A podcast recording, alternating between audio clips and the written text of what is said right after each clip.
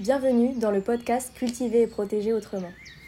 Nous avons créé cette série de podcasts pour vous parler des nouvelles pistes empruntées par la recherche pour permettre à l'agriculture de sortir de sa dépendance aux pesticides et trouver des solutions performantes et innovantes. Mais comment cultiver et protéger autrement? C'est la question au cœur du programme prioritaire de recherche Cultiver et protéger autrement, et à laquelle nous souhaitons apporter des réponses scientifiques depuis les univers microscopiques jusqu'au paysage agricole. Nous ne sommes pas seuls. C'est ce que les recherches sur le microbiote nous prouvent. En totalité, on ne recense pas moins de 100 000 milliards de bactéries qui habitent notre organisme. Et c'est sans compter le nombre déroutant de gènes de l'ensemble des microbiomes humains. Un nombre de gènes supérieur à toutes les étoiles de l'univers visibles réunies, ce qui représente plus d'un quadrillon de gènes. L'univers de l'infiniment petit est aujourd'hui aux portes de la science. Les travaux portant sur la caractérisation du microbiome et la cartographie génétique de ce dernier se sont accentués depuis les années 1990. Ces récentes études, menées en santé humaine, mettent en lumière l'importance du microbiote et du microbiome. Mais l'humain n'est pas le seul organisme à bénéficier des services des bactéries et des autres micro-organismes peuplant nos tissus. Les plantes vivent aussi en compagnie de communautés microbiennes avec lesquelles elles semblent tirer parti dans la lutte contre les bioagresseurs. Le projet Deep Impact s'intéresse notamment au rôle et bénéfices que peut apporter le microbiome dans la réduction des pesticides. Le projet part ainsi à la conquête d'un univers encore peu exploité, celui du microbiome du sol et de ses interactions avec les plantes cultivées pour faire face aux ravageurs. Aux côtés de Christophe Mougel, coordinateur du projet et chercheur en écologie microbienne, nous allons tenter d'explorer les objectifs et applications d'un tel projet. Christophe Mougel, avant toute chose, est-ce que vous pouvez nous éclairer un peu plus sur le sujet? Quelle est la différence entre microbiote et microbiome? Un collectif international de recherche a récemment discuté et précisé ces différents termes. Le microbiote est un usage récent définissant la diversité de l'ensemble des espèces de micro-organismes, que ce soit des bactéries, des champignons et des zoomycètes, auxquels peut être ajouté les protistes, voire les virus. Ce microbiote correspond donc à la diversité des espèces microbiennes partageant un même espace. Ce sont donc de véritables communautés qui interagissent entre elles et avec les composantes de l'environnement, physico-chimiques et biologiques, comme les autres organismes de la chaîne alimentaire ou des hôtes potentiels qui vont les héberger. L'homme a été cité en introduction, mais au final, l'ensemble des macro-organismes, en plus de l'homme, les animaux et les végétaux, interagissent avec des microbiotes. L'analyse de cette diversité et la compréhension des processus impliqués dans la structuration ou l'assemblage de cette diversité reste une thématique scientifique majeure en écologie. Donc, le microbiote est la description de la diversité des espèces microbiennes et la façon dont la diversité s'organise dans une niche écologique donnée, le sol, l'eau, ou des tissus ou organes d'un hôte comme notre tube digestif, et dans le cas de Deep Impact, la plante. La notion de microbiome va élargir ce prisme en ajoutant à la diversité des espèces d'une part, la diversité des fonctions et des métabolites microbiens potentiels ou exprimés, et d'autre part, les interactions entre organismes et avec les composantes du milieu dans lequel vivent ces microbiotes. Ces propriétés sont donc dynamiques dans le temps et l'espace, avec des effets multiples qui peuvent, entre autres, expliquer la dynamique de la diversité du microbiote et de ses propriétés fonctionnelles. L'effet de la température, d'un polluant toxique, d'un bioagresseur, mais aussi la façon plus ou moins intime avec laquelle un hôte, comme l'homme ou la plante, va interagir avec cette diversité d'espèces et de fonctions. Cette notion d'interaction m'amène à utiliser le terme d'holobionte, qui va définir une nouvelle entité biologique et évolutive, constituée de l'hôte et de son microbiote symbiotique. L'holobionte plante est donc au cœur du projet Deep Impact. En quoi les récents travaux sur le microbiome et l'holobionte bousculent aujourd'hui la génétique, en termes de sélection conventionnelle par exemple? L'étude des interactions hôtes-micro-organismes ont pour socle les études entre l'hôte et certaines espèces de micro-organismes ayant des propriétés soit délétères, dans le cas des pathogènes responsables de maladies, soit bénéfiques, comme par exemple un, un probiotique chez l'homme, ou plus connu pour les plantes, des bactéries fixatrices d'azote ou des champignons mycorhiziens, capables de coloniser plus de 80% des espèces végétales. De nombreux travaux mécanistes ont permis de montrer en quoi le dialogue moléculaire entre les gènes de l'hôte et d'un micro-organisme bénéfique ou délétère va moduler et influencer le phénotype de l'hôte. Avec le microbiome, on change d'échelle et de paradigme en intégrant toute la complexité des interactions entre l'hôte, son microbiome et l'environnement. Ce changement de paradigme a conduit à la généralisation de la notion d'holobionte, qui reste encore largement débattue, mais définit pour Deep Impact un cadre conceptuel et d'études d'intérêt. Par extension, et comme pour microbiome, microbiote, on parle d'hologénome ou d'holobionte, dès lors que l'on désigne l'ensemble des génomes de l'hôte et des micro-organismes associés. Pour les espèces évoluant naturellement dans leur milieu, des processus de coadaptation et de coévolution vont s'opérer, et c'est bien leur résultante que les écologues évolutionnistes analysent dans leurs études de génomique des populations et de l'adaptation. Par contre, pour les espèces cultivées, où l'homme intervient pour orienter la sélection sur des traits d'intérêt, par exemple le comportement agronomique d'une variété, ou de résistance à des pathogènes lorsqu'ils existent ou sont connus, la question se pose de savoir comment intégrer ces connaissances des interactions plantes-microbiomes pour, au final, ne plus sélectionner une plante, mais bien un holobiome plante, c'est-à-dire la plante et son microbiome associé. Et à ce jour, la page est encore blanche sur cette perspective. Aujourd'hui, on en sait davantage sur ces communautés microscopiques qui peuplent nos tissus et nos organes à l'échelle humaine.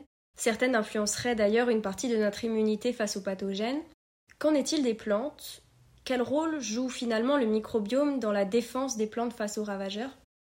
De nombreux travaux académiques montrent effectivement que le microbiote associé aux plantes a une influence sur la tolérance et ou la résistance des plantes à différents bioagresseurs, que ce soit des pathogènes ou des insectes ravageurs. Et donc ces microbiotes contribuent à l'adaptation de la plante à ces contraintes, soit en modulant l'immunité de l'hôte, soit par des interactions microbiote-bioagresseurs, par des mécanismes de compétition, d'antagonisme ou de parasitisme. D'ailleurs, de nombreux travaux, que ce soit en biologie humaine ou sur les plantes modèles, prouvent que le microbiote associé à l'hôte contribue largement à la performance de l'hôte en agissant sur différents facteurs, comme le comportement social ou la fuite des animaux, le développement et la croissance, mais aussi la santé en modulant l'immunité de l'hôte. Des contextes biologiques d'interaction mieux étudiés permettraient donc d'expliquer une bonne santé de l'hôte et in fine de limiter les phénotypes de dysbiose. Une hypothèse forte de Deep Impact est que les pratiques agronomiques et les caractéristiques pédoclimatiques de l'environnement influencent et modulent le microbiote du sol, qui est le réservoir à partir duquel la plante va sélectionner et expérimenter des interactions avec le microbiote. Parvenir à, mobiliser le microbiote associé aux plantes nécessite aussi une meilleure compréhension des mécanismes sous-jacents aux interactions plantes-microbiote dans un contexte écologique réaliste. Ainsi, dans notre projet Deep Impact, nous sommes partis sur ces pistes prometteuses pour mieux comprendre le rôle du microbiome et de ses interactions avec les plantes en termes de santé, en ciblant deux plantes agronomiques d'intérêt, le blé et le colza. Deep Impact mobilise donc plusieurs disciplines, à la fois l'écologie, la microbiologie, la virologie et la génétique des plantes, combinées aux mathématiques pour identifier, caractériser et valider les communautés microbiennes modulant les défenses du colza et du blé à leurs bioagresseurs. Pour répondre à cette ambition, nous avons constitué un consortium pluridisciplinaire focalisé sur l'étude des microbiomes des plantes avec des équipes de recherche françaises reconnues dans ces différents domaines scientifiques. Comment peut-on exploiter toute cette diversité écologique et génétique du microbiote du sol? Les nouvelles stratégies de recherche ont pour objectif d'analyser et valider l'effet des communautés microbiennes associées aux plantes sur l'expression et la modulation des défenses de celles-ci aux bioagresseurs en explorant et en combinant plusieurs leviers. Tout d'abord, explorer le réservoir de diversité dans lequel la plante peut sélectionner son microbiome et à partir duquel elle va expérimenter différents types d'interactions, bénéfiques ou délétères explorer les bases génétiques du recrutement et des interactions bénéfiques entre la plante et son microbiome. Enfin, analyser l'expression et la compréhension du phénotype étendu associé au microbiome sur la résistance aux bioagresseurs. Notre stratégie repose sur une méthodologie en plusieurs étapes, en recherchant d'être le plus générique possible et qui doit permettre de produire et diffuser des connaissances académiques sur le thème du microbiome pour la santé des plantes durant les six années du projet. C'est donc une preuve de concept et une démarche scientifique ambitieuse qui sera développée sur le blé et le colza et qui pourra être étendue à d'autres espèces végétales par la suite. Est-ce que vous pouvez nous en dire davantage sur cette organisation? Une première approche permettra de caractériser 100 parcelles agricoles, 50 pour chaque espèce cultivée, et visera à caractériser les environnements, que ce soit les variables climatiques et édaphiques, c'est-à-dire les caractéristiques physico-chimiques des sols, et les facteurs biotiques, la diversité du microbiote, du virome, mais aussi les communautés de mauvaises herbes, les ravageurs et la prévalence du pathobiote, c'est-à-dire l'ensemble des pathogènes présents sur la culture. Nous mobiliserons un réseau de parcelles chez les agriculteurs dans trois régions, l'ouest, l'est et le sud-est de la France, en ciblant des pratiques agronomiques connues ou supposées pour jouer sur la diversité du microbiote dans les sols. On peut citer le travail du sol, la gestion de la matière organique et la diversification des cultures dans le temps et l'espace et dans lesquels aucun traitement pesticide ne sera appliqué. Les informations tirées de cette caractérisation générale seront intégrées dans des modèles statistiques corrélatifs afin de décrire la part relative de la variance expliquée par les caractéristiques soit de l'habitat ou des facteurs biotiques, mais aussi microbiotiques, et corrélée à une réduction des attaques des ravageurs. Ceci permettra d'identifier une combinaison d'espèces microbiennes et de sols corrélée à une meilleure résistance des cultures aux bioagresseurs. En parallèle, nous isolerons massivement, par des approches de culture omique, des bactéries et des champignons sur les mêmes échantillons du terrain. Cette collection se voudra être la plus représentative des contextes pédoclimatiques associés au blé et au colza. Cette collection sera caractérisée à la fois au niveau génomique et métabolomique, et des consortia synthétiques, ou syncom, seront définis après intégration des données omiques et de prédiction de phénotypes par de la modélisation mathématique pour tester leur efficacité sur un large éventail de ravageurs attaquant les deux cultures.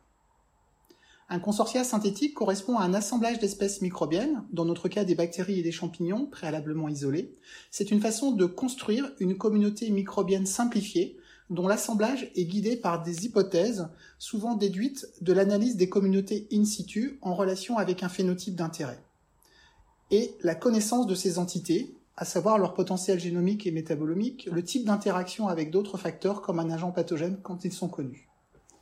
Des symptômes ayant des effets bénéfiques, délétères ou neutres sur la résistance des plantes aux ravageurs, mais aussi des sols hébergeant des communautés microbiennes aux propriétés bénéfiques, seront mobilisés dans le cadre d'une étude de génétique quantitative croisée de type John Gewaz sur un large panel de génotypes de blé et de colza afin d'identifier des traits d'interaction entre la plante et le microbiote qui sont capables de moduler la réponse de la plante à différents bioagresseurs.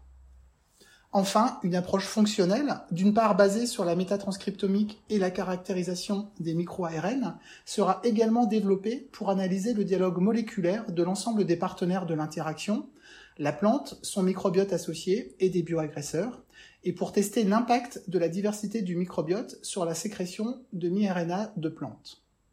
D'autre part, ce volet fonctionnel étudiera également le rôle potentiel d'espèces de plantes dites auxiliaires dans la modulation de la résistance des cultures aux ravageurs, en orientant ou pilotant un microbiome fonctionnel bénéfique pour la culture. Nous prévoyons in fine un retour à l'échelle du champ qui permettra de tester nos différents leviers identifiés sur les communautés microbiennes reconstruites associées à des plantes auxiliaires afin de déterminer si elles sont efficaces pour protéger les cultures contre des infections de bioagresseurs présents naturellement dans les champs dans nos différentes régions pédoclimatiques françaises. Et cela en remobilisant à nouveau notre réseau d'agriculteurs initial. Pourquoi dans le programme Cultiver et protéger autrement, on a besoin d'un projet comme Deep Impact? Le microbiome associé aux plantes est perçu aujourd'hui comme un levier important en agroécologie de par ses propriétés fonctionnelles et donc une source d'innovation majeure pour contribuer à réduire les intrants comme les pesticides, en mobilisant des solutions agronomiques qui vont piloter le microbiome des sols, de biocontrôle par conservation ou inoculation de consortia microbiens fonctionnels, et de sélection de nouvelles variétés basées sur la sélection d'un holobion de plantes fonctionnel et multiperformant. Cependant, il est nécessaire d'asseoir ces impacts majeurs sur un socle de connaissances académiques pour lequel Deep Impact va contribuer. C'est cette ambition et vision qui m'anime aujourd'hui et qui m'a poussé à proposer ce projet en y associant un réseau de collaborateurs leaders sur les différentes briques du projet, parce que la recherche est avant tout une histoire collective, mais aussi des agriculteurs qui sont aux avant-postes et pionniers dans l'expérimentation. Rendez-vous dans 6 ans pour rediscuter de l'impact du microbiome en santé des plantes et de sa contribution à une nécessaire nouvelle révolution verte. Merci pour votre intervention. À bientôt pour un nouveau podcast scientifique.